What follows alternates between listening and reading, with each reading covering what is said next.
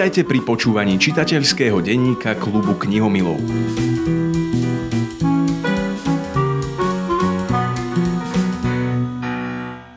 päť dôvodov, prečo si prečítať knihu Kráľovná Paríža od Pamely Binnings Ewen.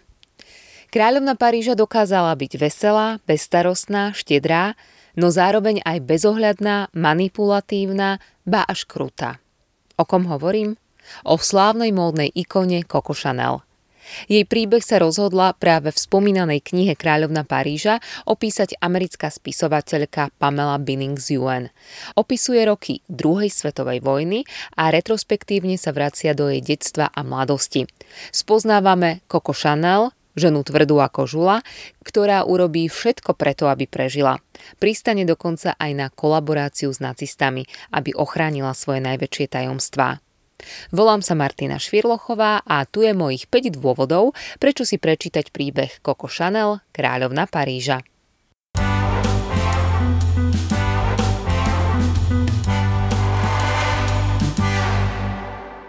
Prvým a hlavným dôvodom, prečo si prečítať túto knihu je, že je to podľa mňa veľmi dobre napísaný historický román.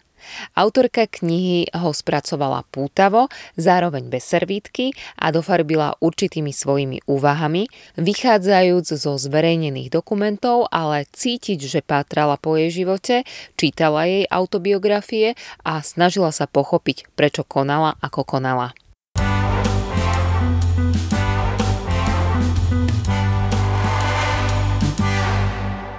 Knihu Kráľovná Paríža sa však oplatí čítať aj preto, lebo nám často stačí poznať niekoho len povrchne na to, aby sme ho obdivovali. Ale na druhej strane vieme niekoho aj rýchlo zatratiť, a to bez toho, aby sme poznali úplnú pravdu. Táto kniha ako keby ukázala odvrátenú tvár obdivovanej ženy. Príbeh Coco Chanel budete čítať tak, že si mnohí poviete: ako to, že o tomto sa nehovorí? Ako to, že som to nevedel, nevedela?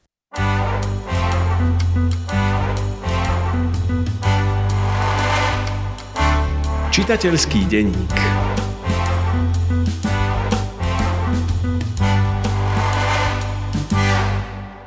Román vás vráti do rokov nacistickej okupácie Francúzska a vy máte možnosť sledovať rozdielne svety, hladujúcu chudobu a bohatých ľudí, ktorých sa vojna takmer nedotkla. Zároveň však ponúka cez spomienky hlavnej postavy návrat do medzivojnového obdobia, ktorý je skutočne zaujímavý. Opäť môžem len skonštatovať, že aj to je dobrý dôvod na to, aby sme si pripomenuli, že história sa zvykne opakovať. Zažiť našťastie len knižne vojnové roky naozaj neuškodí.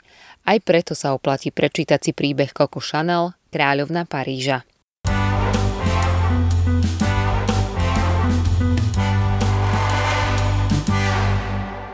Zaujímavé sú aj dôvody, ktoré si vybrala autorka knihy ku kolaborácii s nacistami. Prečo to spravila? Bola skutočne antisemitka? Vydieral ju niekto? Bála sa o život utajovaného syna? Skutočne mal záľusk nad jej parfémom sám Hermann Göring? Vyberte si, alebo prečítajte spracovanie v podaní Pamely Binnings Ewen. Je aj dobrou sondou do našej spoločnosti, na to, ako rýchlo zabúdame a ako často si nedávame veci do vzájomných súvislostí a mnohí nie preto, lebo nevieme, ale preto, lebo nechceme. Len aby dobre bolo.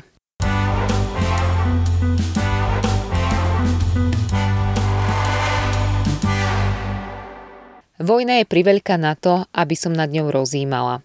Radšej budem aj naďalej myslieť na svoje prežitie.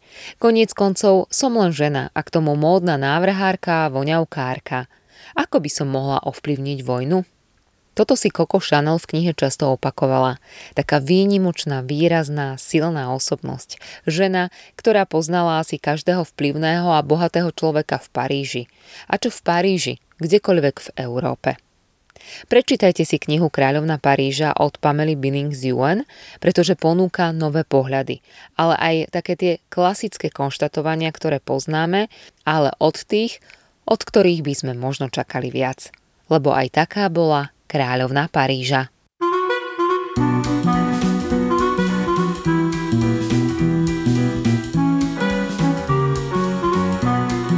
Počúvali ste čitateľský denník klubu knihomilov.